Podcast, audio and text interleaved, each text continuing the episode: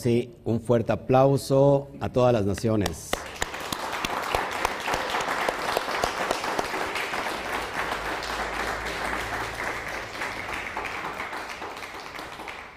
Es un gusto tenerlo en casa a todos ustedes que están aquí físicamente y a los que están del otro lado de la pantalla. A la cuenta de tres, one, two, three. Shabbat Shalom. Amén, amén.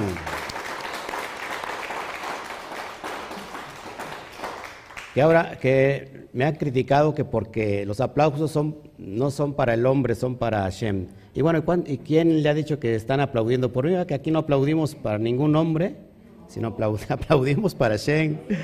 Así que hay que quitarnos la mente religiosa, porque si nosotros seguimos cargando una mente religiosa, escuche, esto es bien importante, antes de seguir aprendiendo y comprendiendo toda eh, la perspectiva de la Torah, sobre todo la luz que está alumbrando al mal llamado Nuevo Testamento. Cuando venimos cargados todavía de una mente muy religiosa, ojo aquí, todavía seguimos en el Egipto.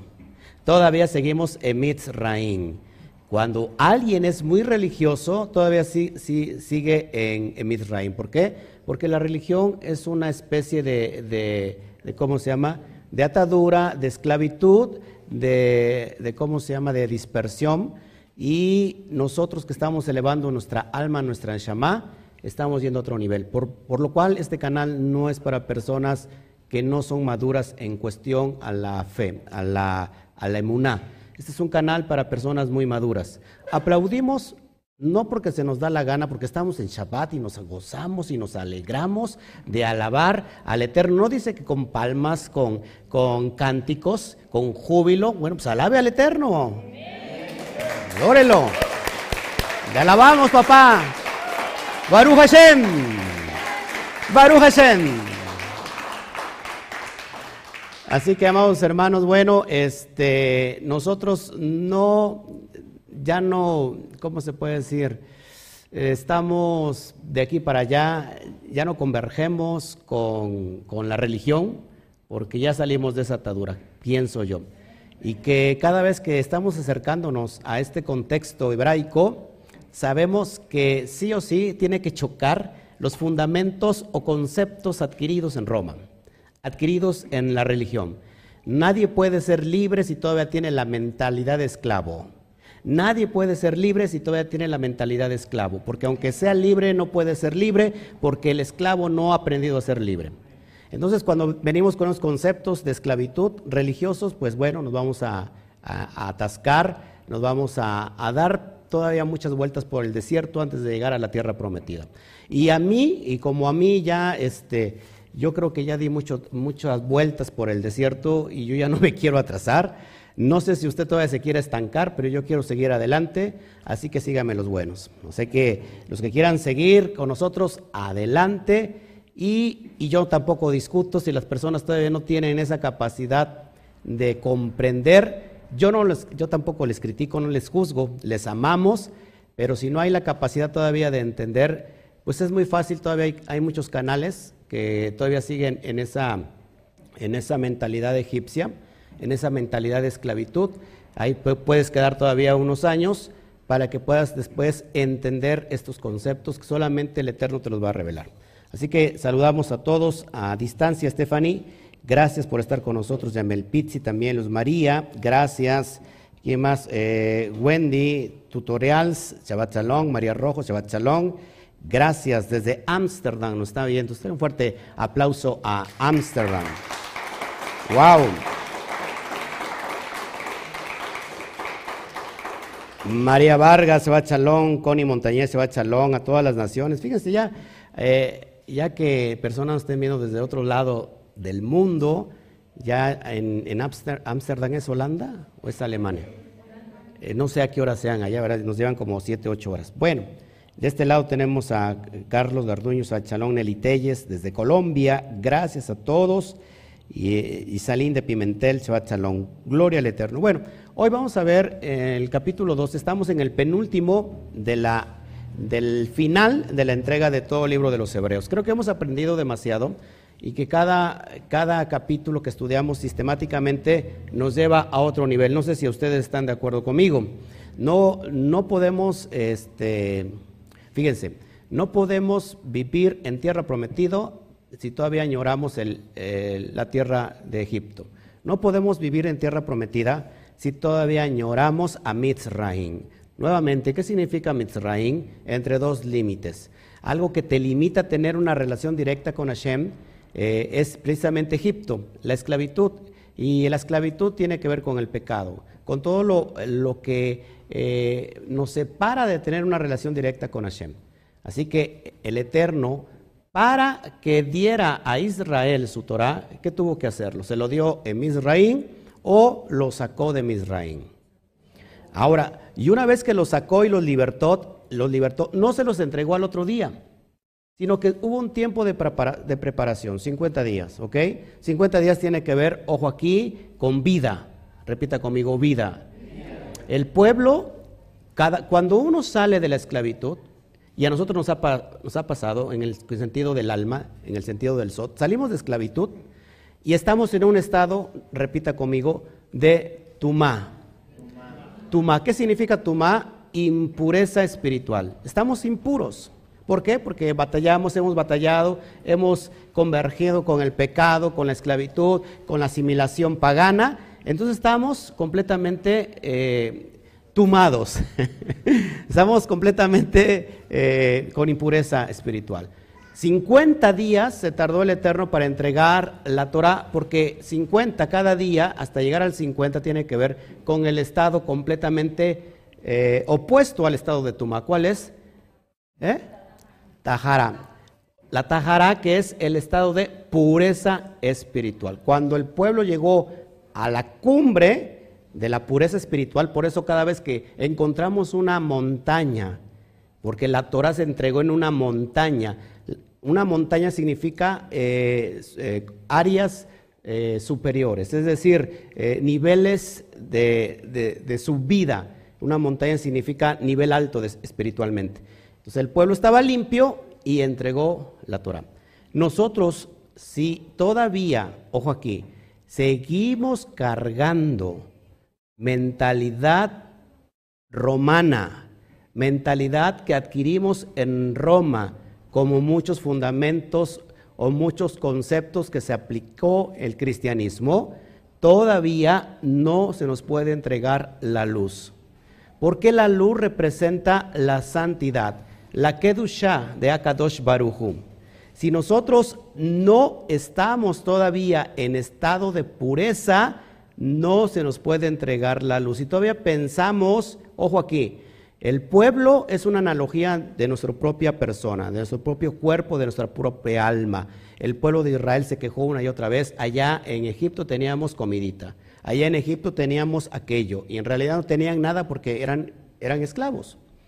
Cuando nosotros venimos a esta fe nueva, para nosotros es nueva, pero no es nueva, es la única fe que hay, eh, todavía estamos pensando en el Egipto, lo que comíamos allá en Egipto. Y usted puede decir, no, ya no yo ya no jamás regresaría a, la cristiandad, pero, pero todavía su mente está ahí porque todavía anhela o trae en sí mismo, en su corazón y en su mente, traen los conceptos que se le enseñó en el cristianismo, como la unicidad, como muchas cuestiones. Y recuerda, ¿quién se, de, de la esposa de Jacob, quién llevaba debajo de sus faldas un idolillo?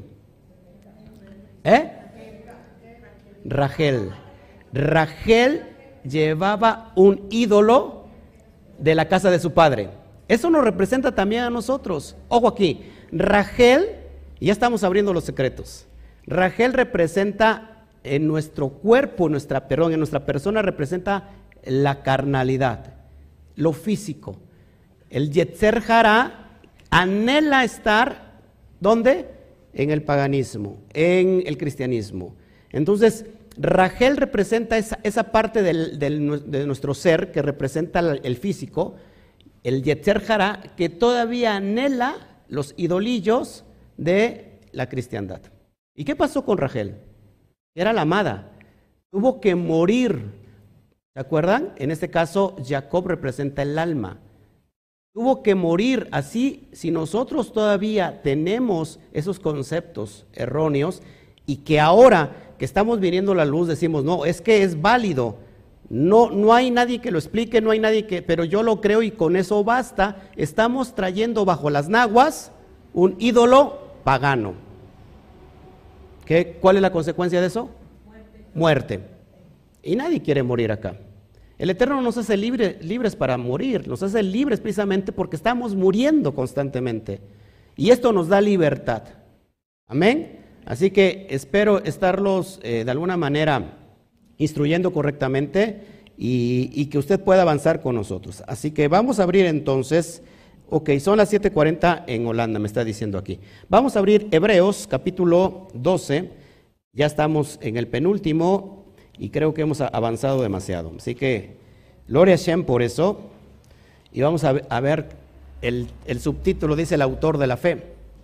Y vamos a ver qué es, por qué hace referencia a el autor de la fe a el, el rabí Yeshua HaMashiach. Amén. Abrimos entonces el versículo 1.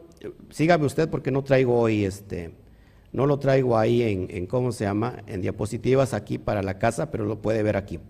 Verso 1 dice, por tanto, nosotros también, teniendo en derredor nuestro tan grande nube de testigos, despojémonos de todo peso y del pecado que nos asedia y corramos con paciencia la carrera que tenemos por delante.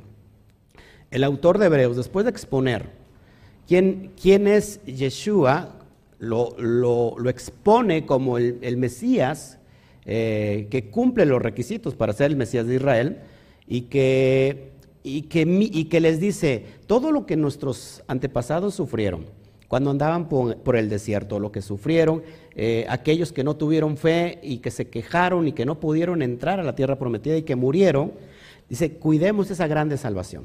Cuidemos todo aquello, no sea que nos deslicemos.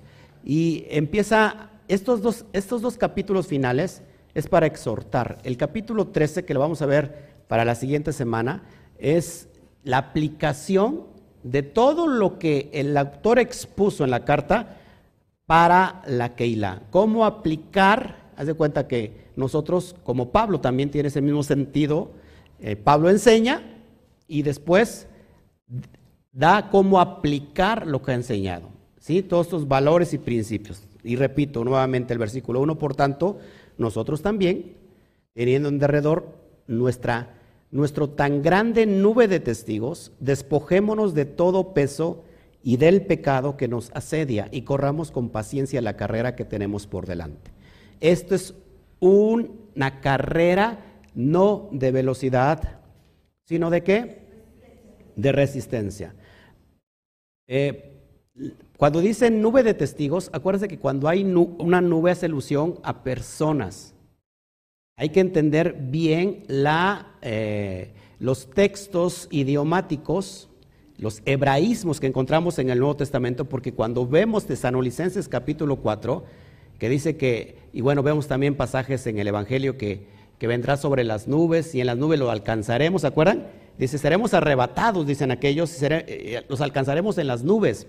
En realidad está haciendo alusión no a las nubes como tal, que nos vamos a ver volar, sino que Nube significa a muchas personas, testigos de personas. Va a haber muchos testigos que van a, ver, valga la redundancia, eh, cuando el Mashiach regrese. Traigo eh, otro texto ahí mismo, bueno, no, no lo traigo, perdón. Verso 2. Puesto los ojos en nuestro rabí, nuestro Adón, Yeshua, el autor y consumador de la fe. ¿Por qué pongo Yeshua y no pongo Yeshua? Es otra pregunta que me hicieron y lo voy a contestar aquí porque creo que es necesario. Yo no me peleo con cuestión del nombre, porque para mí no tiene importancia el nombre. Ojo aquí, y, les voy a decir por qué. El nombre, en, en realidad, el nombre no hace referencia a el mote de pila que tienen las personas. Yo me llamo Oscar. Sino en realidad la personalidad de la propia persona, valga la redundancia. La fama, la identidad. Alguien me dijo, es que ya no voy a venir hasta acá a hacerte fila porque Ya no dice Yeshua, ahora dice Yeshua. No le veo el caso. En realidad al rato, quédate en la parasha que vamos a dar, el misterio de Safna Paneach, y que tiene que ver con un misterio mesiánico, y que en realidad el nombre, el nombre del Mesías es Yehoshua. Yud Hei, Yud Hei Bat, Shin, Ajin, Yehoshua. Ahora, ¿cómo se, por qué se dice, algunos dicen Yeshua? Porque es la abreviación del nombre Yehoshua. En realidad es un nombre muy común en el pueblo hebreo. Es muy común que, es más, vemos relatos en el texto de Hechos, que había alguien que sus papás eran brujos y se llamaba Yeshua. Es un nombre muy común. Ahora, algunos van a decir, está apostatando este hombre, ya no lo voy a ver. Si usted quiere decirle Yeshua, no hay ningún problema. Si usted quiere decirle Yahshua, no hay ningún problema. Si usted quiere decirle Yeshua, no hay ningún problema. Su nombre es Yud Hei Bat Shin Ajim. Yeshua. Ahora, pero si tú te peleas y dices, es que su nombre es este, si no, ya ustedes son hijos del diablo. Seguimos todavía en esclavitud. Todos aquí. Ahora, Yeshua si tú quieres decirle Yeshua, es, y es exactamente lo mismo porque tiene Yud, Hei, Bat, Shin, Ajin. Pero gramaticalmente, según la gramática hebrea, Yud, Hei no se pronuncia ya. Así que si tú te peleas y dices que es Yeshua, si te escucha algún hermano judío, se va a reír, algún hermano hebreo, se va a reír porque gramaticalmente no se pronuncia como ya. Pastor, entonces, ¿por qué es aleluya? Antes defendía estos conceptos porque lo tengo que reconocer. Veníamos todavía siendo, siendo libres en, en pasos. Por eso yo no me peleo contigo y yo te comprendo porque yo estuve en ese proceso. Pero si tú quieres aprender y ahorrarte muchos años de dolor de cabeza, pues da el salto. ¿Por qué entonces decimos aleluya? Si es Yeshua, ¿por qué no es aleluya? Porque antes pensábamos y creíamos en la unicidad. Decíamos, ah, no, porque pues Yeshua es, es, decíamos que decíamos, Yeshua es Yahweh o Yeshua es Yahweh. Bueno, esa es una mente completamente todavía eh, esclava. Si, si nosotros decimos aleluya, no es en cuestión a Yeshua, de hecho, aleluya significa alabanzas allá. Ah, entonces, ¿por qué es ya? Porque se toma la primer, el, el tetragramatón, que no lo voy a decir, y no, y no hay nadie que sepa cuál es el sonido real. Hay, hay sonidos que se acercan, pero por santidad, por la que del, del Eterno, yo no digo el nombre, pero ahí son cuatro letras. Tetragramatón, tetra de cuatro, yud, hei, bat, hei. Se toma la primer yud y se toma la última hei, no la segunda, sino que se, toma la primera letra de las cuatro y la última de la letra de las cuatro. Y se dice ya, ahí sí se, ahí sí se puede, en representación del todo el nombre, del Shen Hameforash. Para no mencionar Yud He Pues eh, aleluya, aleluya. ¿Sí? ¿Todos hasta aquí? Pero ahora, si tú quieres decir Yeshua, Yeshua, no hay ningún problema. Yehoshua, en realidad es que a él se le entrega el nombre que es sobre todo nombre. Según vemos en Filipenses, y no venía a hablar de esto, no sé por qué estoy hablando, pero tengo que estar instruyendo como debe de ser. El nombre que se le entrega a Yeshua a Yehoshua o a Yeshua es el nombre que es sobre todo nombre. ¿Y cuál es el nombre que es sobre todo nombre? Yod Kei Bat Ese es el nombre. ¿Ok? Aquí. Cuando nosotros ya entendimos que hemos salido de la unicidad y que hemos, hemos desechado ese fuerte apego que teníamos todavía en Misraim, y ahora te lo va a entender con la parasha que vamos a dar, que se trata de todo esto. Ya sabemos por lógica que el nombre que es sobre todo, todo nombre es Yudkei Batkei. Una vez fui criticado por decir esto y que, fui, que soy un falso maestro porque estoy diciendo que el nombre que es sobre todo nombre es Yudkei Batkei. Todos sabemos eso. Los judíos lo saben. Todos sabemos esto aquí. Pero cuando tenemos una mente todavía esclava, decimos, no es que el nombre, que sobre todo nombre es, es, es Yeshua. En ese nombre hay salvación. Y bueno, ya lo he explicado mucho en este caso, pero vamos a, a seguir en el verso 2 ya cuando uno tiene la verdad y conoce la verdad, ya no se puede uno quedar callado. Antes me preocupaba mucho, porque hay muchas personas que están iniciando y que y no quiero ser piedra de tropiezo. Es lo que yo pensaba. Pero en realidad, amados hermanos, por no decir la verdad, estoy siendo, estoy siendo, estaba yo siendo piedra de tropiezo. Qué mejor que hoy podamos vislumbrar todo esto.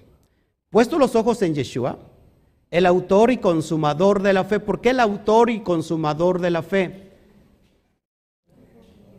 ¿Por qué? ¿Por qué él obedeció? Él, eh, o sea que él creó la fe. ¿Él fue el, autor el que la creó? ¿O por qué está diciendo el autor y consumador de la fe? Porque él, eh, él representa al viejo Adán. El primer Adán, ojo aquí, pecó, transgredió, y no solamente fue desobediencia, porque ¿quién castiga hasta la muerte por desobedecer? Ya usted no está preparado para esto, pero después se lo voy a decir qué fue la transgresión que hizo Adán con Java. No lo voy a decir ahorita. Si no, usted ahorita me apedra y se va. eso le comentaba yo a mi esposa. Pero bueno, el autor, porque este postrer Adán, no lo digo yo, lo dice Pablo, postrer Adán, ya que por uno, por el primer Adán, por la desobediencia vino el pecado y el pecado trajo la muerte, lo estoy parafraseando lógico, ahora por el postrer Adán, que es Yeshua HaMashiach, por su obediencia somos justificados todos nosotros. Es decir, que es este postrer Adán representado en el rabí Yeshua HaMashiach, gracias a su obediencia, él fue el autor, es decir, el que llevó correctamente la emuná al límite, como se debe de obedecer. Él es nuestro ejemplo de cómo tenemos que obedecer la Torah. Y luego consumió la fe. ¿Por qué? Porque fue obediente hasta la muerte y muerte de cruz. Por lo cual el Padre, por eso el Padre le exalta a lo sumo y le da el nombre que es sobre todo nombre. Todos aquí. Dice, el cual por el gozo puesto delante de él sufrió la cruz, el madero, menospreciando el aprobio y se sentó a la diestra del, trono, de Hashem. Una vez más, ¿por qué lo repite una y otra vez el autor? Porque recuérdense que la derecha representa la misericordia. En hebreo, el Gesed, la bondad del Eterno. La diestra representa, la siniestra representa el juicio.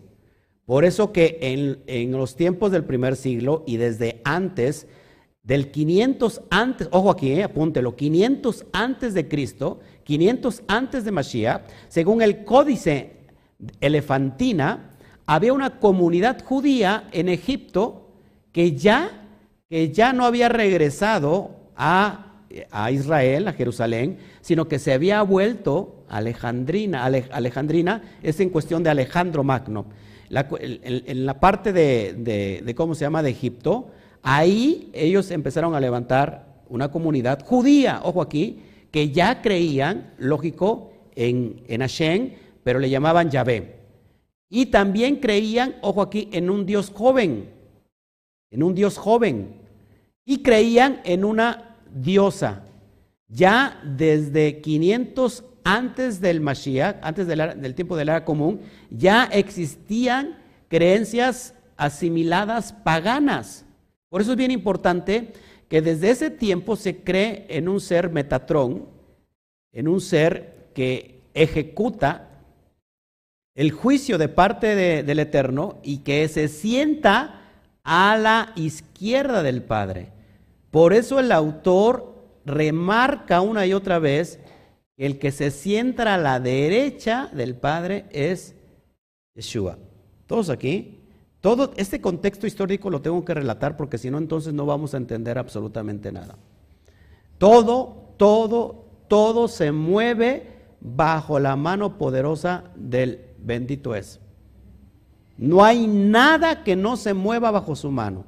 Él crea, ojo aquí, el bien y el mal. ¿Cómo, pastor? ¿Cómo crees eso?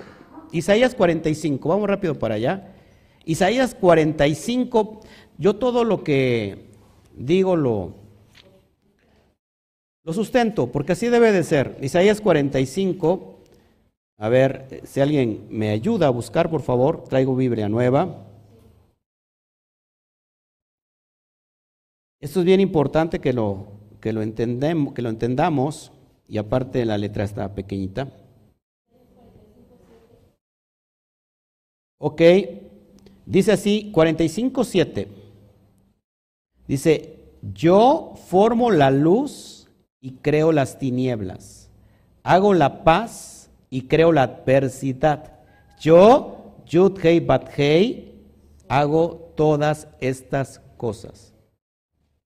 ¿Se dan cuenta que esto va en contra de nuestro pensamiento religioso? Yo cuando leí eso hace tiempo me quedé, wow. ¿Cuántos, ¿A cuántos esto les, les choquea? Es decir, ¿cómo que Él crea el mal? Sí, Él crea el mal. Ojo aquí, también tengo que decirlo, que el mal se ha visto de una manera mal. Porque el mal es rectificación. Para nosotros es aprendizaje para rectificar lo que hemos hecho mal. Es corrección. Cuando al niño, que ahora lo vamos a ver, cuando al niño tú lo corriges, ¿eres malo por corregirlo? En realidad es corregir algo que se hizo mal. Por eso el Eterno crea tanto el bien como la adversidad. Y le echamos la culpa al diablo. Es que el diablo me está atacando. Cuando no sabes que eso es la, representa la siniestra, la izquierda del Eterno, para llevarte a otra dimensión. Es aquí. Entonces, pastor, ¿usted no cree en el Satán como tal? Sí, sí lo creo, porque ¿Cuál es el, trabajo del Satán? Desviarte. Desviarte. Cuando tú saltas el obstáculo, has echado para abajo el trabajo del Satán. Y ese trabajo en realidad, cuando hay oposiciones, que el Eterno te va a llevar a dimensiones mayores. Pero hay, hay algo en nuestra persona. Cuando una persona se enferma, esa persona está sufriendo enfermedad. Muchas veces no se da cuenta que esa persona en realidad, el Eterno lo está corrigiendo para que su alma sea elevada y deje de estarse apegando tanto al físico, al mundo terrenal, a la materia. El Eterno nos quiere llevar a otra dimensión. No sé si me explico. Sea, que vayamos pensando bien, o sea, yo se los explico como, como debe de ser y como se ha entendido el concepto. Existen fuerzas del mal, por supuesto. Hay una simiente maligna que representa la simiente del serpiente, del Nahash. Lógico. ¿Y cuál es, va a ser el propósito? Pues anular todos los planes que tiene. ¿Se acuerdan? Eh, por ejemplo, Job. ¿Quién lo fue a acusar? ¿De dónde, ¿De dónde vienes? le dijo el Eterno. De rodear la tierra. Que le dijo, ah, vengo, ahí tienes, eh, tienes a uno que se llama Job. Job es un hombre lleno de fe. Ah, sí, porque le has dado todo. Job representa a nosotros. ¿Y qué le dijo? No lo toque, no le toque su vida. Yo te permito que vayas y que, que le hagas lo que sea, pero no toque su vida. Esto es una representación que es hacia nosotros, que el Eterno nos quiere llevar a dimensiones mayores. Y cuando nosotros logramos el objetivo de permanecer en Emuná, nos va a regresar diez veces más. Eso es importante. Así que tengamos mucho en cuenta eso. Dice, puesto los ojos en el autor, consumador de la Emuná. Para los que son nuevecitos, ¿qué significa fe? Obediencia. El cual por el gozo puesto delante de él sufrió la cruz, menospreciando el aprobio, y se sentó a la diestra del trono de Dios. Sigo. Verso 3, considerad aquel que sufrió tal contradicción de pecadores contra sí mismo, para que vuestro ánimo no se canse hasta desmayar. ¿Qué te está diciendo? Si él soportó aprobios, contradicciones, reclamos, véanse en él. Por eso Pablo dice, imiten, hagan, dice, tengan el mismo sentir el cual tuvo nuestro Adón Yeshua HaMashiach. ¿Cuál sentir? La obediencia. Así que vuestro ánimo no se canse hasta desmayar. Seguimos. Listos acá, ¿eh? Fíjate el código real como dice. Considerad con detenimiento al que has aportado todo falso testimonio levantado en contra suya por violadores de la Torah para que vuestro ánimo no se desvanezca abandonando la carrera. Pecador significa, apúntelo, pecador significa bíblicamente transgresión de la ley, transgredor de la ley. Donde lo dice primera de Juan 3.4, dice que el pecado, el pecado que es transgresión a la ley. Es decir, que un pecador es un anomos. A sin nomos ley, sin ley, aquel que está sin ley, aquel que está transgrediendo la ley. Si nosotros aplicamos este concepto al día de hoy, todos amados que nos están viendo y todos los que están eh, eh, aquí, no se desanimen porque van a venir. ¿Quiénes son los que son atacados? Por, ¿Ustedes por quién son atacados mayormente? Por los transgredores de la ley. Los que les dicen la ley ya no está vigente, la ley quedó caduca, la ley quedó anulada, ya, no, ya ustedes están judaizando, somos atacados. Y ellos son están haciendo transgredores de la ley. Así que, amados hermanos, la carrera es de resistencia, no es de rapidez. Si tú piensas que por venir a la verdad todo va a funcionar bien, recuerda que hay oposición para que nosotros vayamos a un nivel mayor. Donde hay mayor oposición, es que hay un poder de rectificación porque el Eterno te va a llevar a niveles superiores. El Eterno quiere que eleves tu alma, que tu estado Neshama deje, eh, el, estado de Nefesh. Nefesh es el estado más bajo del hombre. Nefesh es el estado animal. Cuando nosotros nos eh, vivimos en ese estado, estamos viviendo bajo la carne, estamos viviendo muy, de una manera muy egoísta, eh, muy pedante, estamos viviendo muy de una manera muy carnal. Todo nos duele, nos enojamos, eh, hacemos berrinche, pataleamos y de vez en cuando nuestra Neshama baja, aunque ya somos liberados, de vez en cuando nuestra Neshama baja a ese nivel inferior, a ese nivel de Jacob a ese nivel de talón. Recuerda que Israel representa lo alto, la cabeza, pero Jacob representa el nivel del talón. Y en el nivel de talón somos susceptibles a la mordedura de, de la serpiente. ¿Qué significa eso? Que cada vez que estamos en el nivel inferior, somos propensos a estar eh, viviendo en la carnalidad, viviendo en el egoísmo, haciendo rabietas, haciendo eh, niñerías todavía nos enfadamos, nos enojamos por todo y por, y por, y por nada.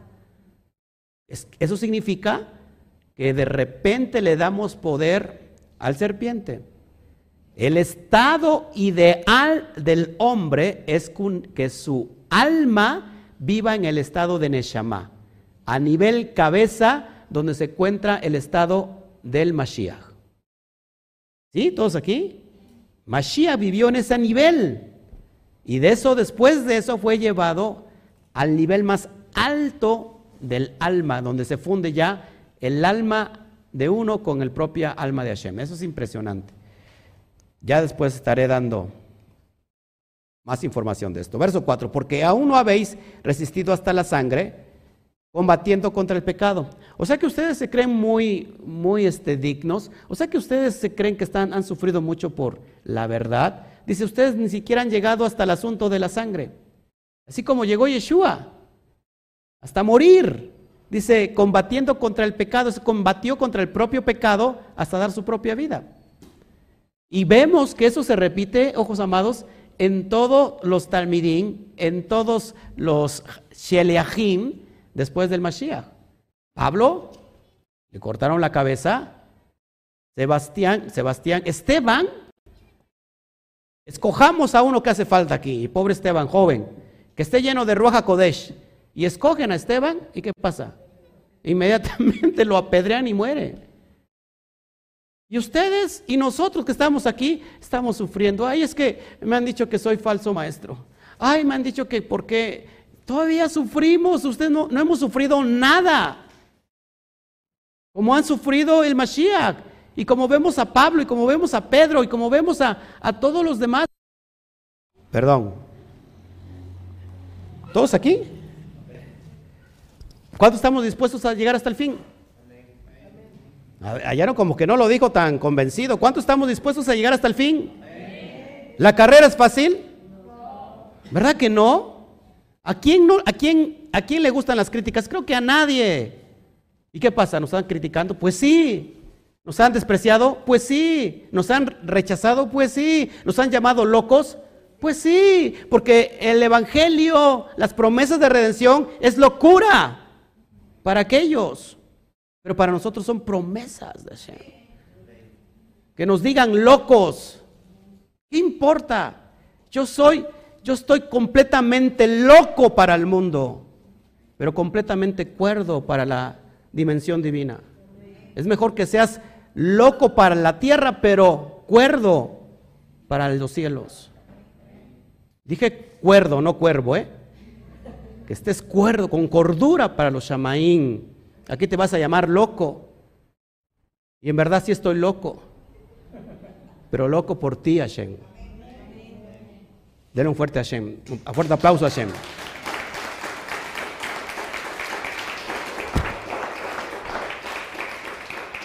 Verso 5, ya veis, ya olvidado la exhortación como a hijos se os dirige. Cuando nosotros exhortamos, y estaba exhortando a esta comunidad judía, a nadie le gusta la exhortación. Diciendo, hijo mío, no menosprecies la disciplina de Adonai, ni desmayes cuando eres reprendido de él, cuando eres reprendido de él, o por, o por él. Nosotros no nos gusta, amados hermanos, la reprensión. No nos, diga conmigo, no nos gusta la corrección.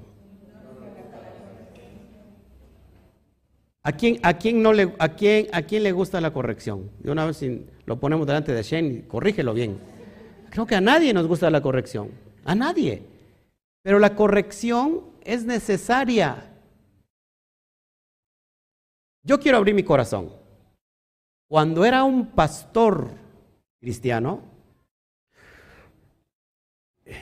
Le voy a enseñar cómo sentí que me ama tanto el Padre cuando me corrige.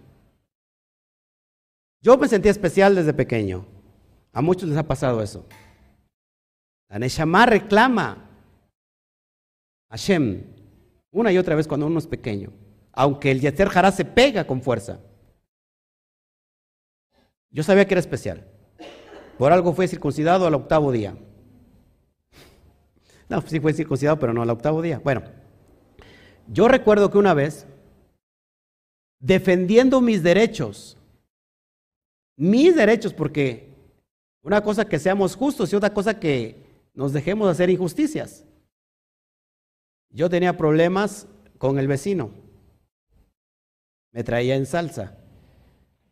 Y una vez estaciono eh, en la acera, porque vive enfrente, en la acera de, enfrente no había lugar, estaciono y él tenía ahí un negocio y había apartado con bienes monstrencos la acera, que está prohibido hacerlo, no se pueden apartar lugares.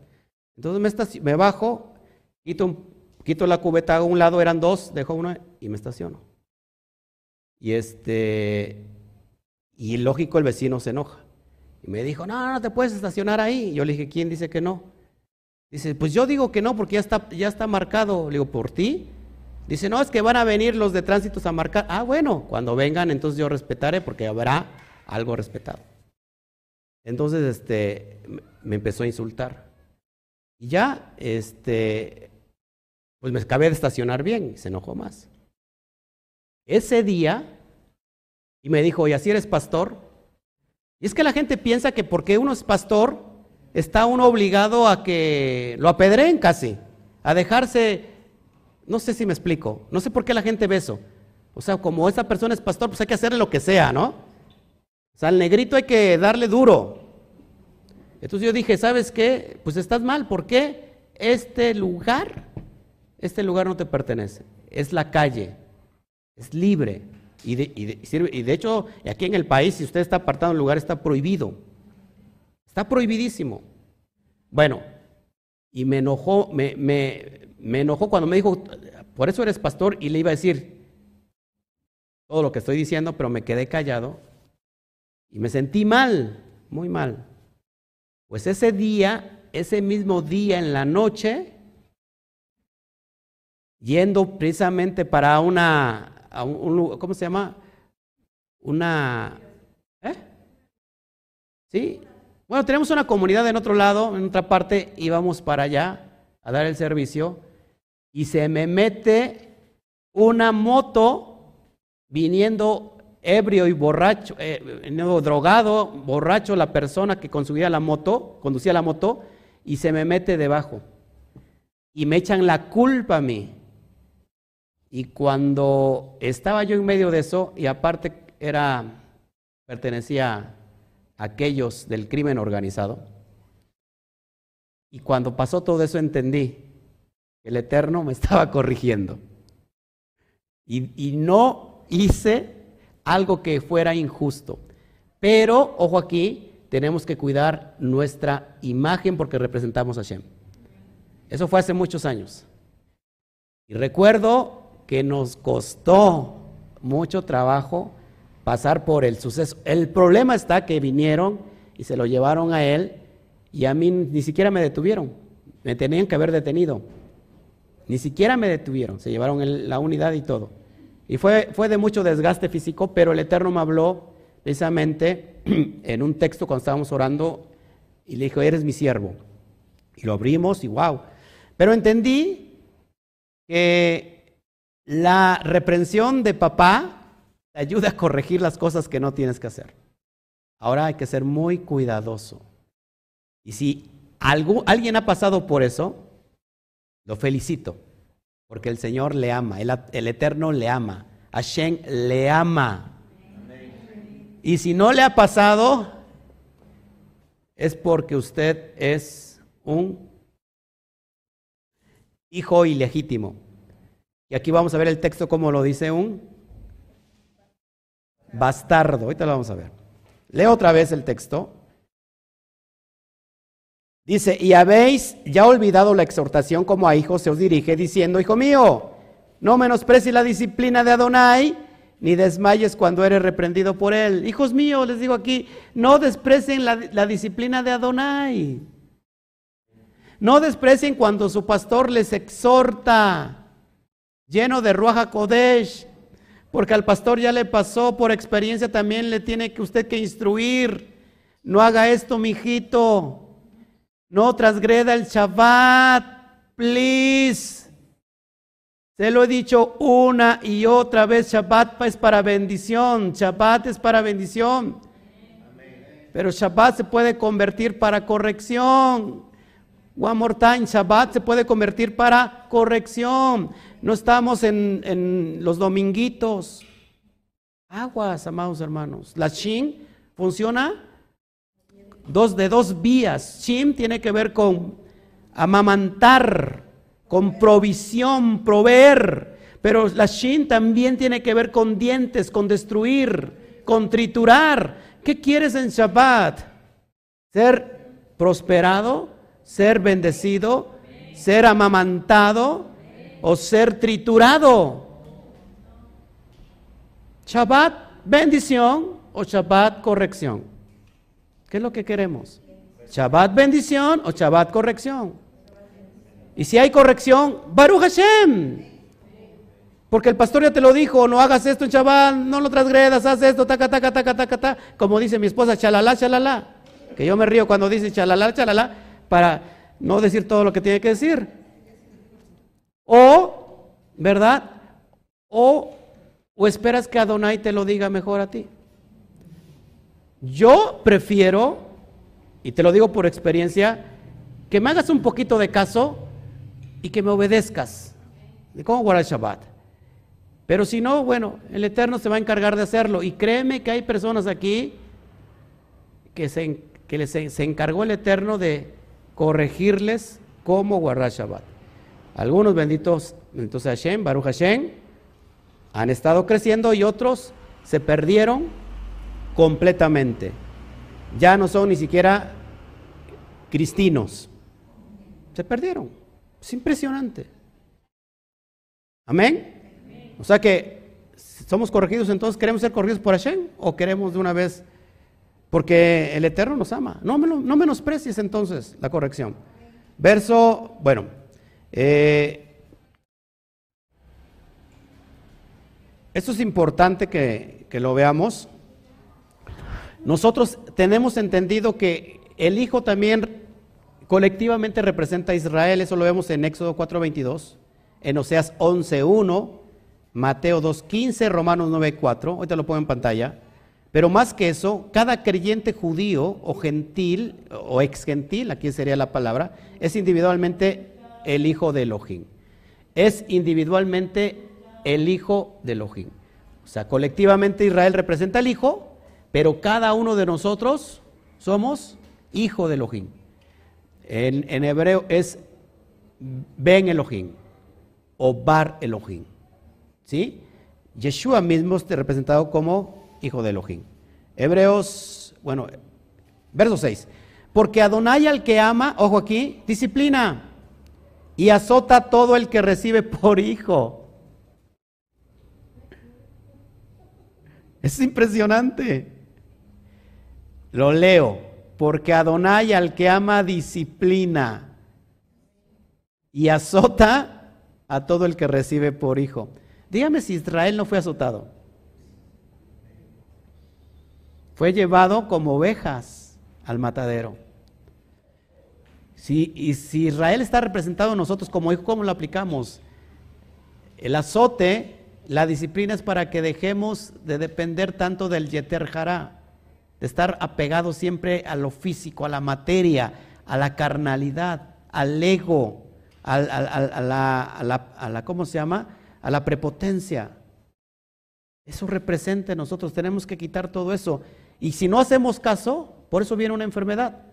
Ah, estás apegado al físico, bueno, vamos a debilitarte el físico. Ojo aquí, enfermedad, que ya lo dije anteriormente, la enfermedad tiene que ver con debilitar lo físico. Porque una vez que se debilita el físico, se fortalece el alma. Es la enfermedad. O sea, si hay enfermedad, Baruch Hashem. Pero deseamos refuá. Deseamos sanidad. Refuá. ¿Por qué? Cuando hay una enfermedad es que se está debilitando tu físico. El ego. El ego está marcado en el físico, en, la carne. Se debilita el físico, pero tu alma asciende a niveles superiores. Y ya después es cuando tu alma asciende, tu cuerpo es sanado. Pero mucha gente no se da cuenta de eso y quiere seguir siempre estando enfermo, enfermo, enfermo, porque no ha entendido el proceso. No sé si me explico. Vi, vi un anuncio ahí en Facebook que dice de, de Joseph, de José Dice, cuando, cuando, cuando Dios te quiere poner en un palacio, no hay nadie que te ponga, que te quiera meter en, una, en, una, este, en una cárcel. Cuando esa persona no sabe que el que nos mete a la cárcel es el propio Hashem. Para elevar nuestra alma. ¿Se dan cuenta? Ay, qué, qué, qué bonitos están todos ustedes. Qué bonitos, ¿eh? Verso 7. Si soportáis la disciplina, Hashem os trata como a hijos si soportas la disciplina. Porque cuando alguien no soporta la disciplina se pone de reverde, perdón, de rebelde. ¿No? Se, se, se, pone rebelde y dice, ah, no, yo ya voy a dejar todo. Estoy yendo según a la verdad y mira todo lo que me está pasando. No me voy a regresar al cristianismo. Voy a, regresar a donde, donde vine. Es una persona que rebelde. O sea, si soportamos la disciplina, Shen os trata como a hijos. Y como yo ya pasé por ese proceso, yo ya no quiero volver a eso. Porque, ¿qué hijo es aquel a quien el padre no disciplina? Bueno, sí hay padres, ¿eh? Por eso existen los hijos, ¿cómo se llaman? Los niños emperador. Y, terminan haciendo lo que el chamaco dice. Chamaco berrea, ah, pues tiene que dar esto. Chamaco pide, ah, le tiene que dar. Y se vuelven padres adoradores del hijo, de un hijo faraón, de un hijo emperador. Pobrecito, es que si no se va a traumar. Si no le damos esto, se, va a llorar, se va a traumar. Pregúntele los chanclazos que me daba mi madre y me los aventaba. Pregúnteme si eso me traumó. Yo no lo digo por, por exhibirla, lo digo porque eso me hizo muy bien. Porque si yo amo a mi hijo, lo voy a exhortar. Pregúntenle a los caritos si no lo corrijo. Pregúnteme si él me, me, me pide o me desea algo que yo no puedo darle, que me diga, no, yo lo quiero, yo lo quiero, si no, hago un pancho y quizá... No, mi hijo Oscar son de las personas que cuando yo le digo no, no son de los que él me está insistiendo. Simplemente no y punto. Porque así fue acostumbrado. A mí el niño no me hace un, berrinche en la casa, ni me lo hace aquí. ¿Cuánto usted se ha dado cuenta que yo le llamo la atención y me diga de cosas? Nunca. Porque el padre al que ama va a disciplinar al hijo. Dice, ¿qué hijo es aquel a quien el padre no disciplina? Nosotros disciplinamos por amor. Porque si no lo disciplinamos, cuando crezcan los niños se crean en unos grandes, ¿qué? En unos monstruos. De ser hijos de Hashem se convierten en hijos de la guayaba. Así como llamamos en México, hijos de la guayaba porque hacen lo que quieren y convertimos un delincuente, un delincuente en potencia.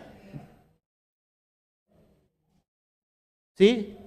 Pues ahora ya los, este, ¿no? Este, ya se lograron o ya, no sé si ya se publicó, pero este, ya se autorizó que ya no se les debe de agredir físicamente a los hijos. Ya no se les debe de agredir físicamente. No, yo estoy de acuerdo. O sea, una, una cosa es, mire, hay que agarrar vara y corregir al niño.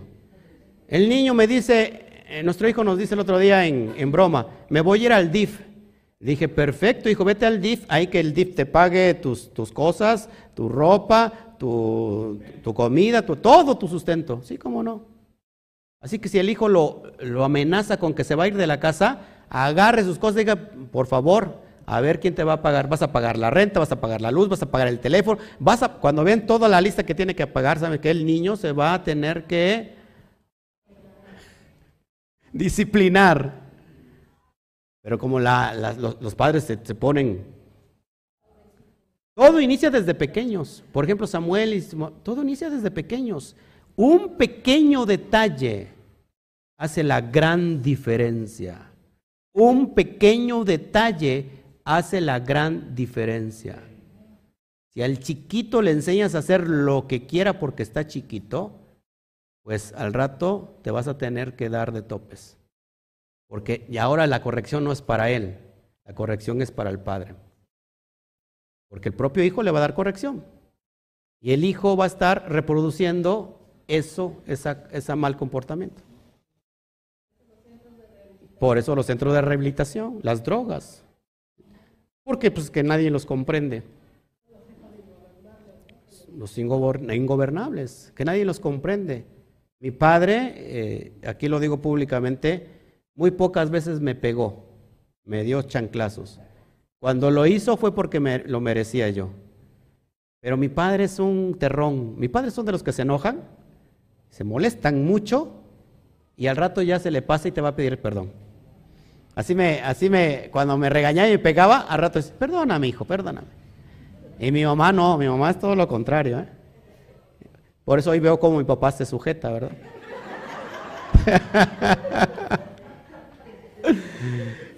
Este, y yo pedí una esposa como mi mamá. Dije, padre, envíame una esposa como mi mamá.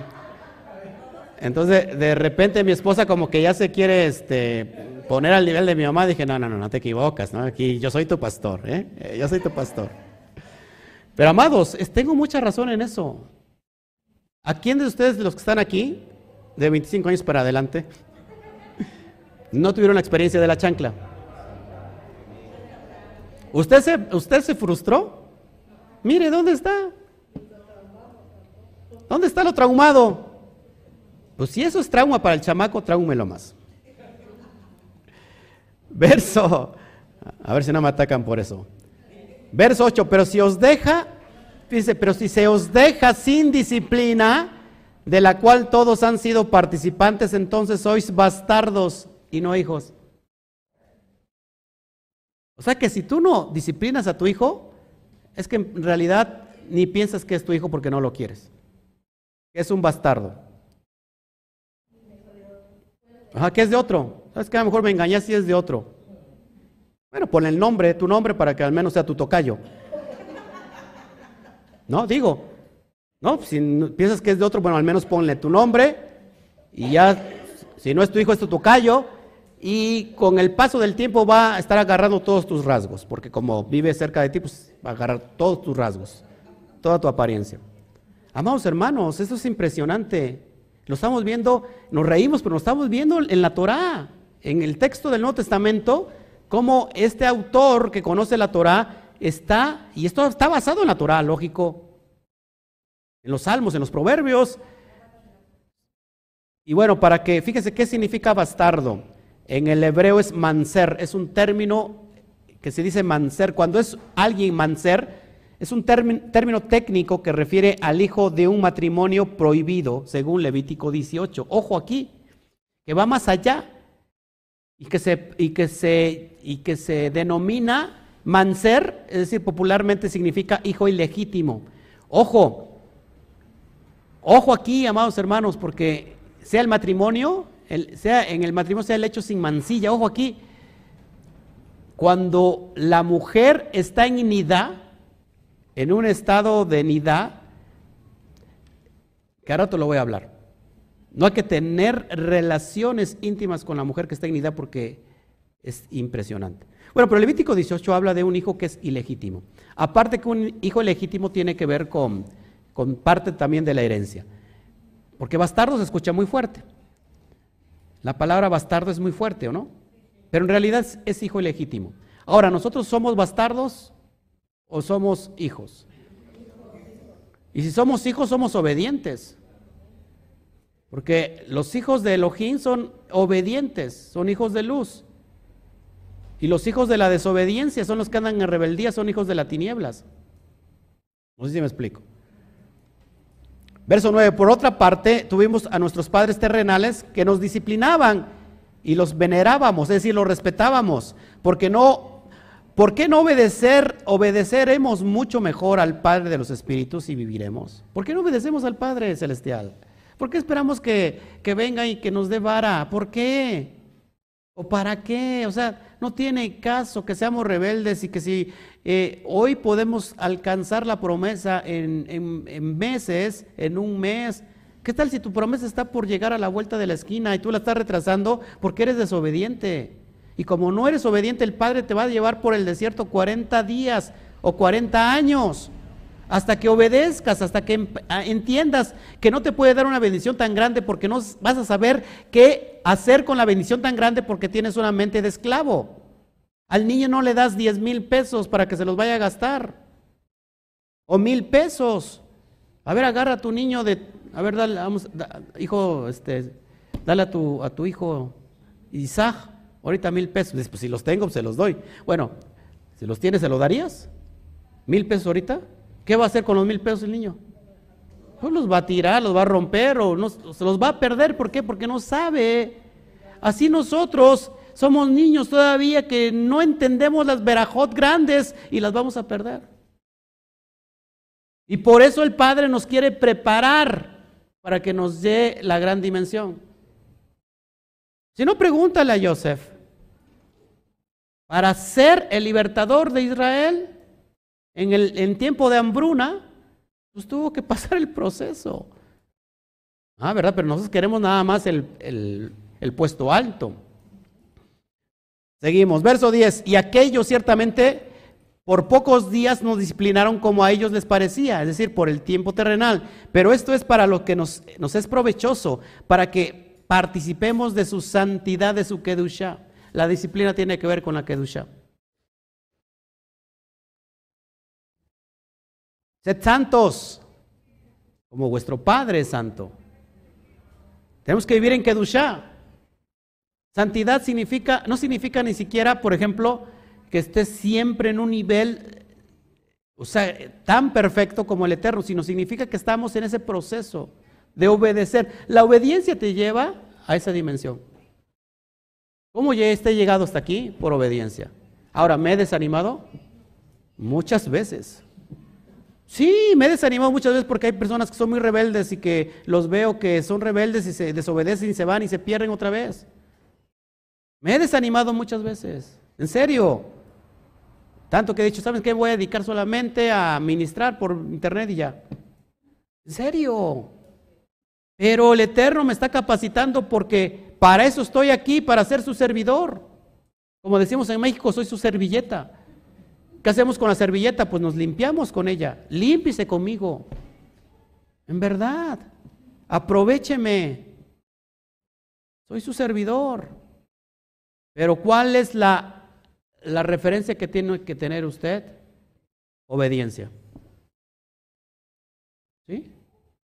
Molésteme por favor con obedecer. Pastor, hoy lo quiero molestar, quiero obedecer, quiero, a ver, ¿qué está usted preparando? Le ayudo. Me echo yo unas noches con usted.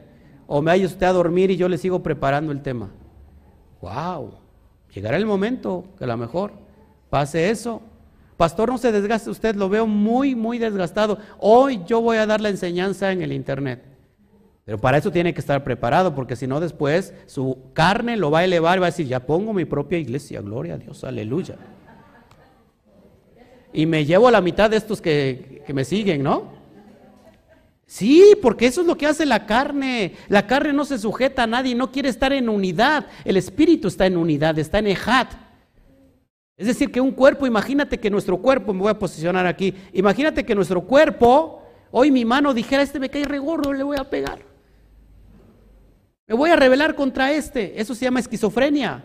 Es como si yo le digo a mi mano, a ver, ráscame aquí porque me dio un poquito comezón. Y me dije, ¿a qué le voy a rascar yo? Que se rasca él como puede. A ver, que lo hagan los dientes. ¿Qué pasa? ¿Y qué, y qué pasa si mi, si mi corazón ya no quiere trabajar y me dice, sabes que yo no voy a trabajar? Es Shabbat y yo no trabajo. ¿Qué va a pasar con todo mi ser? Pues que me voy a morir. Así es en una comunidad, todos somos llamados por un propósito. Yo, por ser el dedo chiquitito, no me lo quito por ser, por ser el, más insignificante, porque si me lo quito, ya no tengo ese equilibrio. Pero los que fueron llamados a ser ojos, no fueron llamados a ser manos. Y los que fueron llamados a ser manos, no fueron llamados a ser orejas. Pero hay la oreja que quiere ser ojo y el ojo que quiere ser pie. Y cuando a alguien se le alumbra el propósito para lo que está aquí, usted está aquí para poder enseñar. Entonces usted se cree y se quiere separar del cuerpo. Quiere dividir, es decir, como si el hígado dijera, ya tengo tantos corajes que ya no quiero habitar en este cuerpo y me voy. ¿Y qué va a pasar con nosotros? Se va a morir. O sea que cuando la persona no sabe esto, que cuando la persona se le da oportunidad no para que brille su persona, sino para que brille Shem en, medio, a través de usted. No es para que usted se eleve y ya se quiera usted separar y aparte quiere desmembrar el cuerpo, porque se quiere desmembrar algunos tontos que lo quieren seguir, porque también son rebeldes. Los rebeldes se unen con los rebeldes. ¿No le ves tantos defectos al, pastor? Pues sí, claro, tengo muchos defectos. ¿Y, ¿Y por qué él es el pastor? Ah, porque cuando tú llegaste yo era el pastor y tú no dijiste nada. Y tú sí aceptaste la bendición y la verajá que, vino a través de este ministerio. Y aceptaste también cuando extendiste tu mano y, esta comunidad te sirvió a través de una ofrenda, una sedacá. Ahí no dijiste nada. Pero cuando ya empezas a, te la creíste porque el Satán te empezó a hablar. Tú también puedes ser un líder. Ese no te llega ni a los talones. Es impresionante que el, servidor, cuando empieza a servir dentro de la comunidad, cuando pone los ojos en la silla de autoridad, ya perdió. Ya, porque ahora ya quiere él la silla. Y yo les invito a todos, y los que están aquí, si quieren, si quieren subir a esta dimensión, bueno, no es de agarrar y sentarse y ya. Hay que tener un proceso muy largo, de mucho tiempo, donde solamente nos fortalecemos ahí. Pero a mí me gustaría que usted también, el Eterno, brillara en usted. ¿Sí? Quiere también, pero se necesita trabajo, esfuerzo. No sé si me explico. Y es un llamado. Y si el Eterno nos está llamando aquí es para hacer unidad, para hacer ejad, no para hacer división. Bueno, seguimos entonces. Ya hasta me enojé. Vámonos ya. Sí, no, ya, ya. Ya leí el 11. Es verdad que ninguna disciplina al presente parece ser causa de gozo, sino de tristeza, pero después da fruto apacible de justicia a los que en ella han sido ejercitados. En la mística se dice que una persona, ojo aquí, una persona que está llena de tristeza es que no está en un estado alto de Neshama. Cuando la persona vive triste constantemente es que necesita hacer morir el Yister elevar su alma. Amén. Así que, si primero, también dice la cosmovisión judía, que si tú primero no eres triste, no sufres, y después gozas, si ya estás gozando, estás en un sentido mal, porque primero es el, el sufrir y después es el gozar. Baruch Hashem que sea así. ¿Cuántos no hemos sufrido? Yo sufrí mucho porque me tenía que echar los 18 hoyos en el campo de golf de papá. el que me entendió, entendió. ¿Eh? Me levantaban tempranísimo y llevaban al campo de golf y tenía que estar ahí el fin de semana y hasta que mi padre se terminaba los 18 hoyos del golf, es como me pagaba mi semana. ¿Cómo sufrí?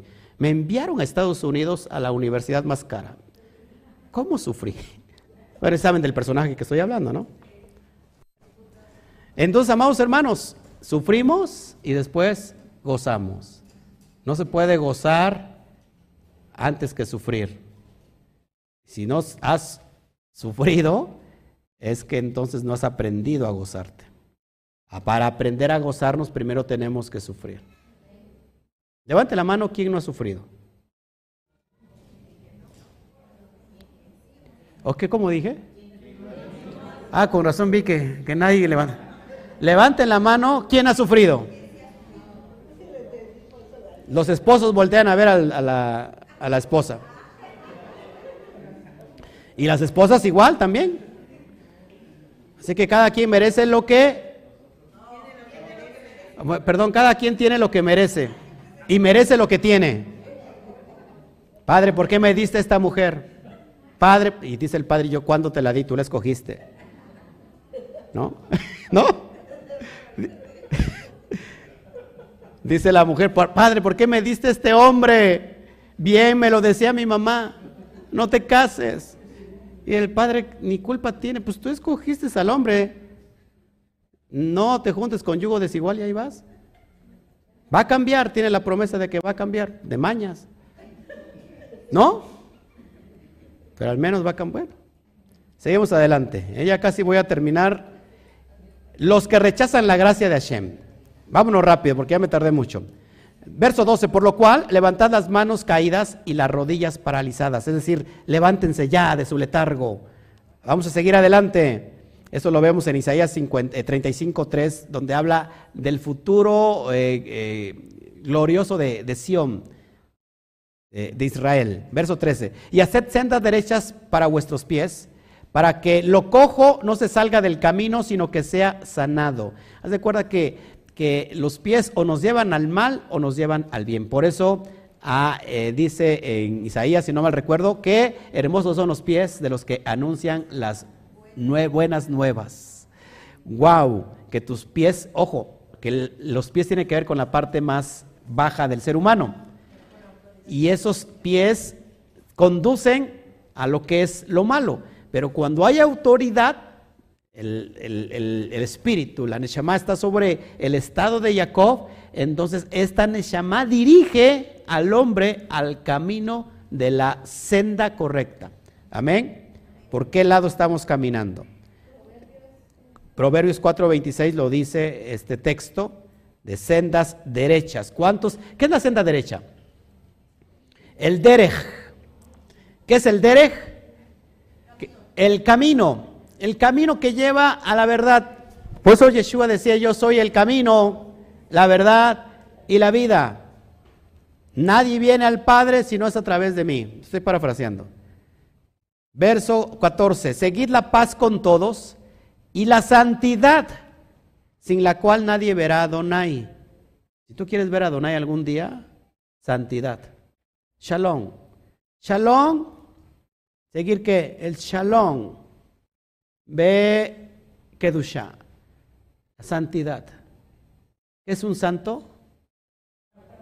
Un apartado, un consagrado para estar guardando lo que está estipulado en la Torah. Eso es un santo. Alguien que está, para en pocas palabras, alguien que guarda la Torah. Ese es un santo. Verso 15. Mirad bien, no sea que alguno deje de alcanzar la gracia de Hashem que brotando alguna raíz de amargura os estorbe y por ella muchos sean contaminados. Ojo, ¿qué nos aparta, qué nos desvía de alcanzar la gracia de Hashem? Que venga una raíz de amargura. La raíz de amargura tiene que ver con el pecado de Abón, el pecado de rebelión. Pecado de rebelión, de estar rebelde eso es lo que nos aparta de la gracia. La gracia siempre ha existido.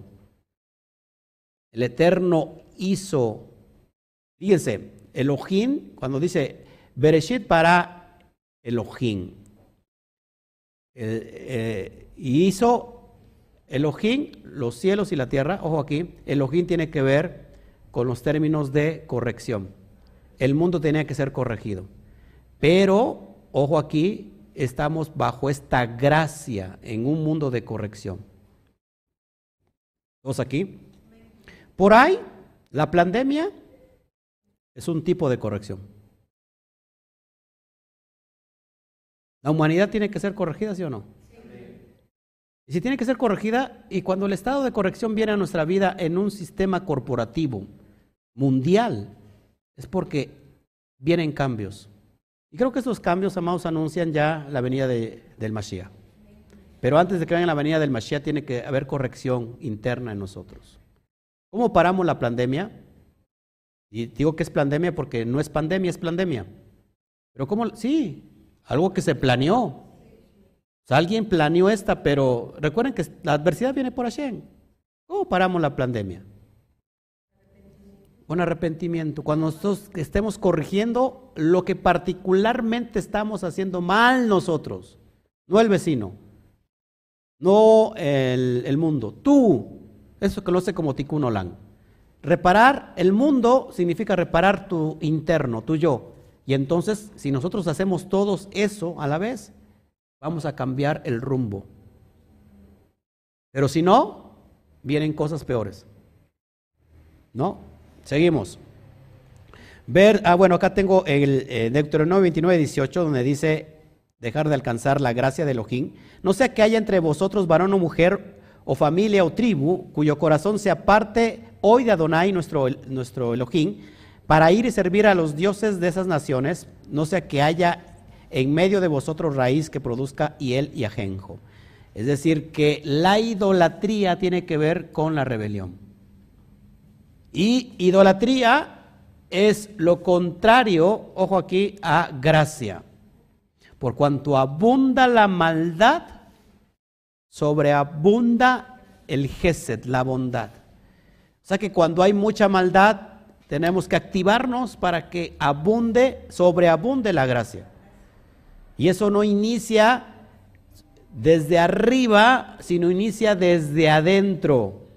No sé si me explico desde uno. O sea, la Torah es para vivírsela, comérsela, vivirla, para manifestarla afuera. Esa es la Torah. Esa es la Torah. Amén.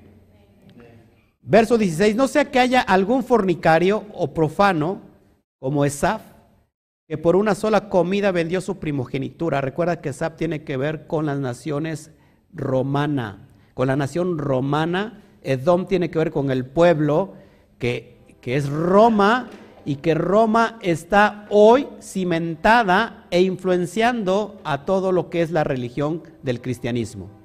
Ese es Esaf. Esaf vendió su primogenitura. Nosotros cuando vendemos nuestra primogenitura, cuando, no, cuando le damos acceso al Yeter y nos volvemos fornicarios, profanos. ¿Qué tanto es? Tantito. Total, ¿quién se da cuenta? Total, si veo a la hermana con ojos de lujuria, me pongo unas gafas y ¿quién me va a ver? ¿Qué tanto es tantito? Pues déjame decirte que es mucho, que no importa si lo que tú pienses, no sé si me explico, no vendas tu primogenitura, no vendas tu llamado, no vendas, no vendas ser llamado Ben Israel y convertirte en Karet. Karet significa que seas cortado, que tu alma sea cortada de Israel. No vendas, no lo hagas. No seas como Esaf.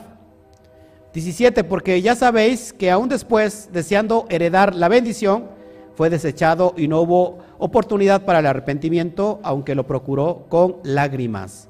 No importa que te arrepientas después, hasta las lágrimas tendrás tu recompensa. Amén. Como que veo que a nadie le está interesando este tema, ¿va? Como que veo que hablamos de cosas más bonitas, de algo que nos dé, que nos dé ánimo. Esa es la carne, ¿eh? esa es la carne. De repente usted la carne. Cachete usted porque eso representa la carne. Verso 18, porque no os habéis acercado al monte que se podía palpar y que ardía en fuego, está, está haciendo alusión al Ar Sinaí, a la montaña de Sinaí, a la oscuridad, a las tinieblas y a la tempestad. Verso 19, al sonido de la trompeta. ¿Cómo se escuchaba la voz de, de Hashem? Como un sonido de trompeta, de un gran chofar. Y a la voz que hablaba, la cual los que lo oyeron rogaron que no se les hablase más cuando escucharon nuestros antepasados la voz de Hashem, había truenos, había relámpagos, eh, temblaba la tierra, no solamente el lugar, sino toda la tierra, que dijeron que no nos hable, no queremos hablar con Hashem, y Hashem quería hablar con nosotros cara a cara. Pero ¿qué hizo el pueblo? No, queremos un representante. Queremos, no, tenemos, no queremos tener relación directa con Hashem, sino por medio de un intermediario. Pero Hashem quiere habitar en nosotros. Verso 20, porque no podían soportar los que se, se ordenaba, si, si aún una bestia tocar el monte, será apedreada o pasaba, pasada con dardo. Es más, ni, una, ni un animalito podía estar cerca de la montaña. Moría en ese momento. 21. Y tan terrible era lo que se veía que Moshe dijo, estoy espantado y temblando. El propio Moshe dijo, wow, ¿qué es esto? Jacob dijo, qué terrible lugar es este y no me había dado cuenta. Wow. ¿Qué era el lugar? ¿Cómo se llamaba? ¿Eh? Betel. Betel, casa de Hashem y puerta del cielo también. Verso 22, sino que os habéis acercado al monte de Sión, a la ciudad del Elohim vivo, Jerusalén, la celestial, a la compañía de muchos millares de ángeles. Haciendo una alusión que este suceso lo, volveremos a repetir, ojo, pero ya en un nivel celestial. Verso, ah, bueno, esto se los leo aquí rápido. El monte de Sión es donde el rey David colocó el arca del pacto. Eso lo vemos en 2 de Samuel 6.2. En el Brit Hadashah, Yohanan ve a Yeshua, el cordero, parado en el monte de Sión. Revelaciones 14.1. El Tanaj, el monte de Sión, se identifica con toda la ciudad de Elohim viviente, es decir, la Jerusalén. Según Salmos 48, 2 al 3, usted lo revisa después.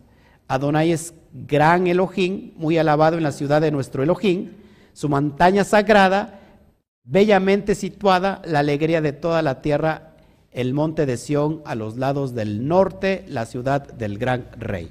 Amados, acuérdense que estamos hablando de conceptos celestiales también. ¿Sí? Seguimos. Eh, verso 23. Son cuántos capítulos para que no se me aburran. Ya voy a terminar. 29 capítulos. Ok. Sigo adelante entonces. 23. A la congregación de los primogénitos que están inscritos en los cielos, a Shen, el juez de todos, a los espíritus de los justos hechos perfectos. No sé por qué hablé como costarricense. Verso 24. Saludos a Costa Rica, les amamos. A Yeshua, el mediador del nuevo pacto. Porque el nuevo pacto, ya lo habíamos hablado en todos los capítulos anteriores, Jeremías 31, 31 es el nuevo pacto, ¿verdad? Que haré con la casa de Israel y con la casa de Judá, eh, que daré mis leyes ahora en la mente y las escribí en su corazón. Dice, y a la sangre rociada que había, eh, que había eh, a ver, repito, Yeshua, el mediador del nuevo pacto, y a la sangre rociada que habla mejor de la de Abel. La de Abel es en el sentido literal, terrenal, físico, pero la sangre del, del Mashiach es un sentido eterno. ¿Todos aquí? Muy fácil de explicar esto. Verso 23, mirad que no os desechéis al que habla, porque si no escaparon aquellos que desecharon al que los amonestaba en la tierra, mucho menos nosotros si desechamos al que nos amonesta desde los cielos. ¿Quién nos está amonestando ahora desde los cielos? ¿Quién nos amonesta desde, desde los cielos? El Padre a través de quién? De Yeshua, del Maestro, del Rabí. ¿Saben qué? Obedezcan lo que les hemos enseñado. Verso 26, la voz del cual conmovió entonces la tierra, pero ahora ha prometido diciendo, aún una vez y conmoveré no solamente la tierra, sino también el cielo. Ojo que cuando venga este suceso será un suceso para muchos terrible. Dice Malaquías antes de que venga el día terrible de Adonai. Antes de que venga el día terrible de Adonai. Pero antes de eso dice, haré que el espíritu de Eliyah vuelva a los hijos, el corazón de los hijos hacia los padres y el corazón de los padres hacia los hijos. pocas palabras, es regresar a los pactos que se les dio a nuestros padres Abraham, Isaac y Jacob. Regresar a la Torah. Antes de que venga el día terrible. Para muchos será un día terrible, pero para otros será un día de gozo. No así no significa que no temblaremos. ¿Todos aquí? Bueno, verso 27 me faltan, eso lo vemos en jueces 5, 4 al 5, Salmos 68, 8, 77, 18 y 114, 7. Ahí lo pongo en pantalla para que si usted al rato lo revisa y lo checa. Verso 27, y esta frase Aún una vez indica la remoción de las cosas movibles como cosas hechas para que queden las inconmovibles. Lo terrenal se hará celestial. ¿Sí? Entraremos. La nueva Jerusalén, para que me entiendas, el estado perfecto va a ser nuevamente el, Gad, el Gan Eden. El Gan Eden. Un estado perfecto. Porque el hombre necesita cubrirse y muere si no se cubre de frío. Porque un animalito al nacer está capacitado para correr de las presas. Un bebé, animal, de lo que sea, nace, cae, inmediatamente se pone en pie. Mama y puede correr del peligro junto a la madre. Porque el ser humano depende de papá y de mamá tiene 25 años, tiene 35, 40, 45 años y sigue dependiendo de papá y mamá. Se ha convertido en un, ya no en aguilucho, si ya le salieron las, las, las plumas nuevas y las renuevas y ahora está más viejo que el papá y quiere vivir de aguilucho. No sé si me explico, amados hermanos. En ese sentido estamos, ¿se da cuenta que no somos, no somos de este ambiente?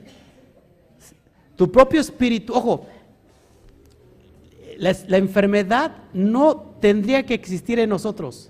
¿Por qué vino la enfermedad?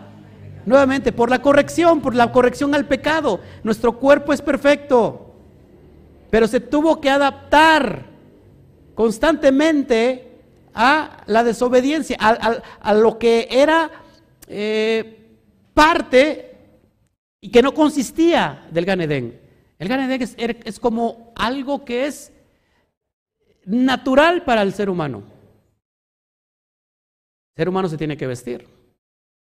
Si hace mucho frío se enferma. ¿Por qué los animalitos?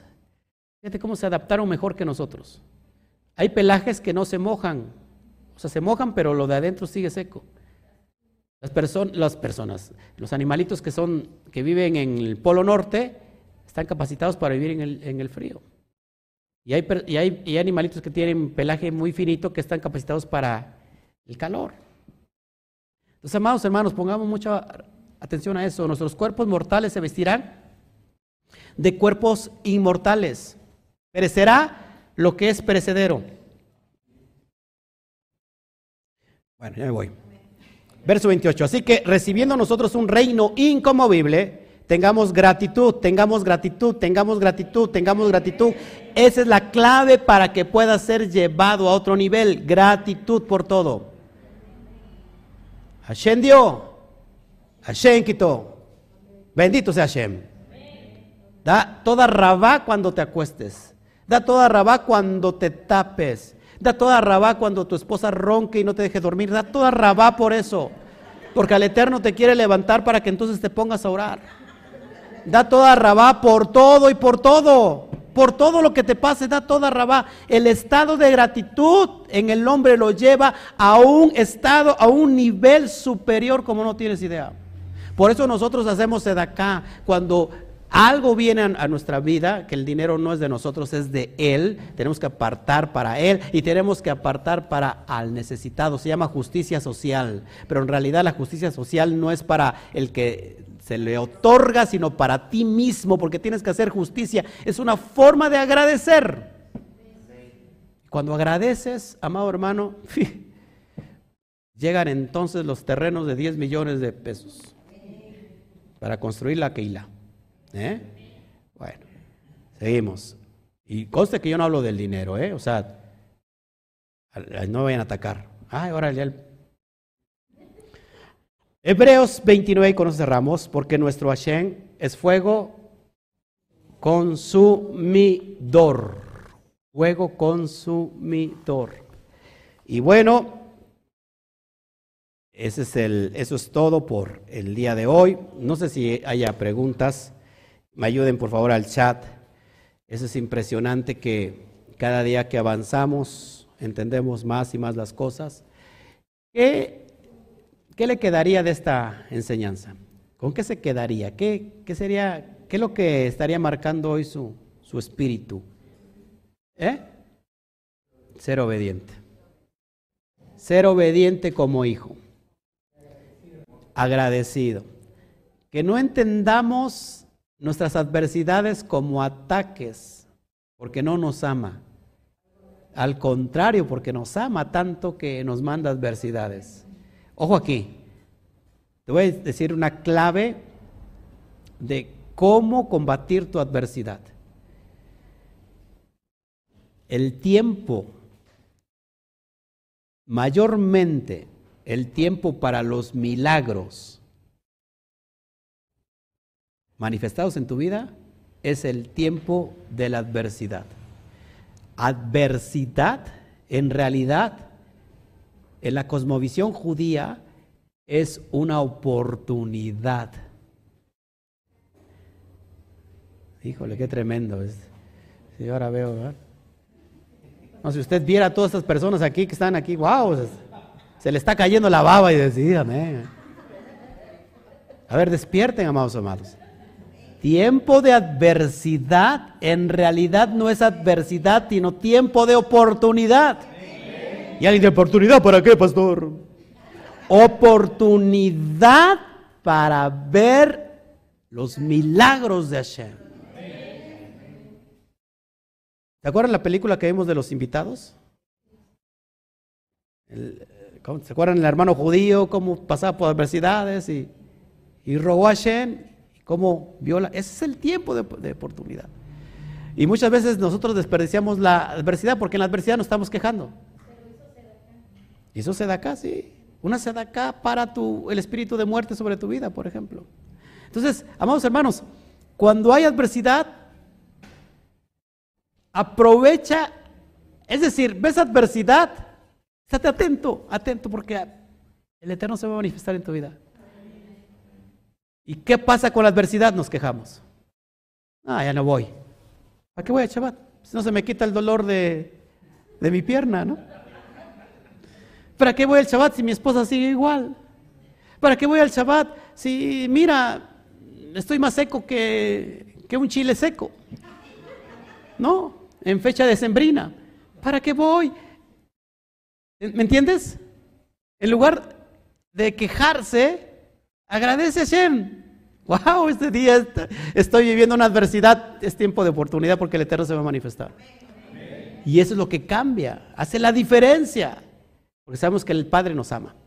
Amén. Bueno, si hay algún comentario, eh, ayúdeme por favor, amada esposa. Gracias a todos. Gracias, gracias Pablito por tus buenos comentarios.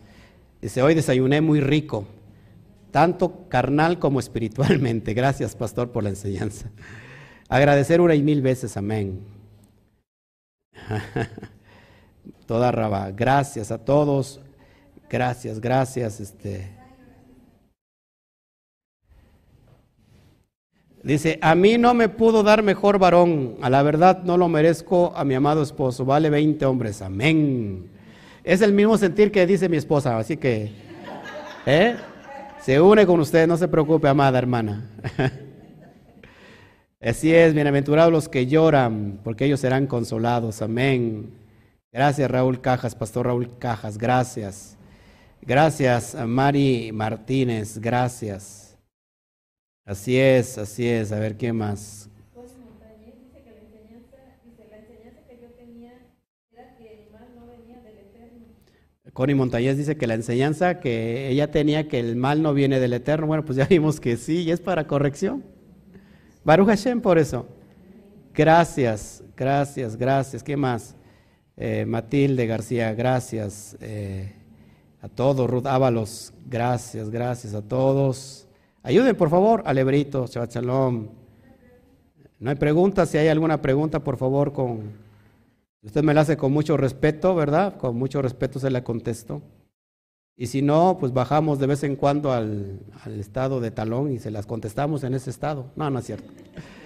Dayan Carmona, Shabbat Shalom, Narciso Luis, Paula Yupanqui, Shabbat Shalom, Miriam Tipantuña, gracias, Mauro Morales, este, ¿quién más?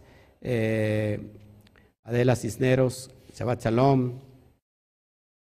Así es, Mauro Morales. ¿Qué más? A ver si hay alguna pregunta con mucho gusto, por favor. Gracias a todos.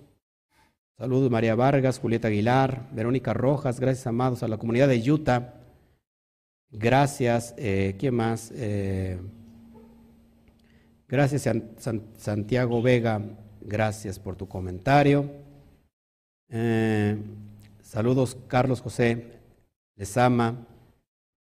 Yadira, gracias. Sí, si nos dejamos corregir, vamos a ver muchos cambios en nuestras vidas. Así es, mi amado Josep Alcocer. Sí, así es. Este, wow, bueno. Gracias, este Alexander, nuestro amado hermano, es un pastor Alexander que nos ve desde España. Wow, amado. Saludos a, Simona, a tus hijos, a tus hijas, perdón. Gracias por estar con nosotros. Pues creo que no hay, ¿verdad? Ah, saludos a la hermana Tibisay, que ya le habíamos puesto falta, no había estado con nosotros. María Vargas, ¿qué más? Richard Plasencia, ¿en dónde está? ¿Qué pasó? ¿Cómo se comunica conmigo, hermano Richard? Este, alguien póngale por favor mi correo, mándame tu correo y, ya te pongo ahí este, mis datos personales y nos comunicamos con mucho gusto. Bueno, amados hermanos, ¿alguna pregunta aquí? ¿Los que están con nosotros? ¿Todo muy clarito? ¿Sí? ¿Sí o no? Podemos ser más detallados si quieren, ¿eh? En cuestión de la disciplina, o sea, podemos poner ejemplos y los llevamos a... Bueno, amados hermanos, así que no le dé pena el fracaso. En realidad el fracaso es el que da luz al éxito. Nos sentimos fracasados cuando caemos, ¿no? Eh, yo me siento fracasado cuando no cumplo aquello que tenía que cumplir. Pero resulta que el fracaso me enseña a tener éxito. Una persona que tiene éxito y que no tiene fracaso en realidad no tiene éxito. Porque el primer chispazo de éxito se viene para abajo. El Eterno nos quiere llevar a dimensiones altas, pero no podemos eh, volar si antes no gateamos. Y después caminamos, y después corremos, y después volamos. Pero si no hacemos lo primero, no llegaremos a hacer lo postrero. No sé si me explico. Así que no te sientas mal, eh, insiste en lo que estás haciendo. Lo bueno no se da de la noche a la mañana. Lo bueno no se cosecha de inmediata mismo. Lo bueno tiene su trabajo. Cuando tú siembras, por ejemplo, creo que es, a ver, no sé si, si recuerdo, creo que es el bambú. El bambú tú ves al primer año un crecimiento muy pequeño y tú dices, wow, eso está creciendo. Pero debajo de la tierra dice que, la, que la, las ramas, las, las raíces, es grandísimo hasta fondo. Está creciendo por dentro. Lo que se ve por fuera es para desanimarte, pero lo que está creciendo por dentro que no se ve es inmenso. Así que cuando llega el crecimiento fundamental, entonces empieza a crecer, a crecer, a crecer. Nosotros no podemos ver un crecimiento en nosotros de la noche a la mañana. Nadie se pone en un lugar y ya empieza a brillar. Es con trabajo arduo. Quizás vas a ver un pequeño comienzo, dice la, la Torah. No menosprecies un pequeño comienzo, porque el Eterno está poniendo grandes raíces que van a fundamentar tu alma y tu emuná. Y después vas a crecer y crecer y crecer. Si creces sin fundamento, te vas a caer. No si me explico. Así que, amados hermanos, todo esto se tiene, y, en esos requisitos está la obediencia. En esos requisitos está la corrección. Padre, gracias por corregirme, porque si no, no lo hubiera entendido. Ahora sé que me amas, pero ya, sé, ya que entendí que me amas, ahora tú sácame de esta, por favor, ya no lo vuelvo a hacer. Entonces el Padre te ama y te levanta y te exalta. Yo aprendí la lección y ya nunca más, nunca más espero volver a pasar por lo mismo. Inmediatamente cuando de repente viene una mala acción, todos la tenemos, inmediatamente corregirla. ¿Cómo? Pidiendo perdón. Te arrepientes, eche la culpa tampoco, porque la, la psicología es echar la culpa a todo mundo. No es que yo soy así porque mis padres me maltrataron.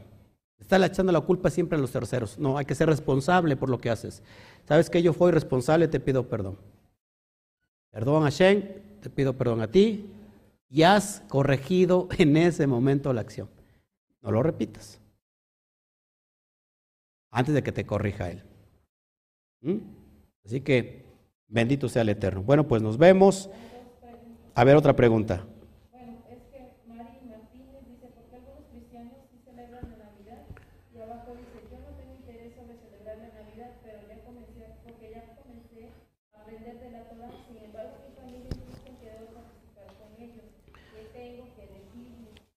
¿Eso es donde está en YouTube? En Facebook. Que bueno, alguien está preguntando sobre la Navidad. Que ella ya no celebra, la Navidad, que tiene uno que hacer. Recuerda que todas esas celebraciones, nuevamente, es aquel, aquella mente infantil, aquella persona que está viviendo una fe infantil, aquella persona que todavía está en Egipto, no ha salido de Egipto, no ha salido de la esclavitud de la religión, en este concepto pues es Roma, lógico, y que quiere vivir apegada a, esas, a esas, ¿cómo se llama? esa cosmovisión de esclavitud. Este, para empezar, bueno, pues nosotros sabemos que Yeshua no nació en diciembre y tampoco no celebramos, o sea, no tenemos que celebrar su nacimiento en el concepto cristiano si no celebramos obediencia. Y gracias a eso estamos hoy aquí. Pero si, si hay una fecha que recordar cuando nació, pues es Sukkot. Sukkot, para que te, des idea, es entre los meses de nuestro calendario grecorromano, entre septiembre y octubre. Nunca diciembre, 25 de diciembre sí nació alguien. Eh, nació un niño, sí cierto, sí nació un niño Dios. Exactamente si nació el 25 de diciembre un niño Dios que es Tamuz. Exactamente sí, pero este no tiene nada que ver con, nuestro maestro, con nuestro rabí. Así que aquellas personas que están celebrando Navidad, bueno, pues todavía están viviendo en esa, en esa cosmovisión eh, de esclavitud. Y nadie puede ser libre. Eh, el esclavo no puede ser libre porque no ha aprendido a ser libre. Cuando uno viene a esta mente y quiere imponer sus ideologías, ¿pero qué tiene de malo celebrar? ¿Qué tiene de malo hacer esto? ¿Qué tiene, estamos todavía con nuestras ideologías esclavistas, de esclavitud. No podemos avanzar. Nosotros creo que ya dejamos todo eso. Ya están todas las, ¿cómo se llaman? Las enseñanzas en el canal sobre Navidad, pues puedes verlas, ya, hablé de eso. No voy a estar hablando cada año sobre eso porque ya, dejamos eso para mí. Ni siquiera es importante, pero lógico, yo entiendo a las personas nuevas. ¿Qué tengo que hacer? Pues no te tienes, si quieres dejar la esclavitud de Egipto, pues tienes que salir de todo eso. ¿Por qué te van a obligar tu familia a guardarlo? Porque cada quien tiene una decisión propia y va a dar cuentas por su propia responsabilidad. Al contrario, prepárate y enséñales por qué no celebrar esto o aquello. ¿Por qué mejor no celebrar las Muadín del Eterno? ¿No? Porque están establecidas y tienen propósito. Bueno, pues creo que es todo. A ver, rápido otra.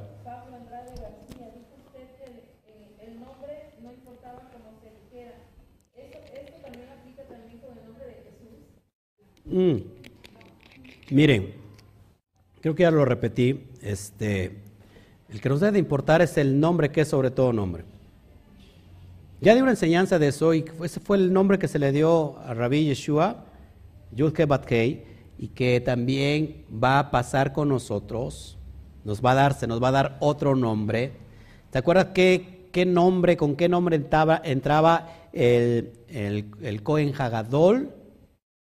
en el templo, en las prendas de, gala de honor, había aquí una, ¿se acuerdan?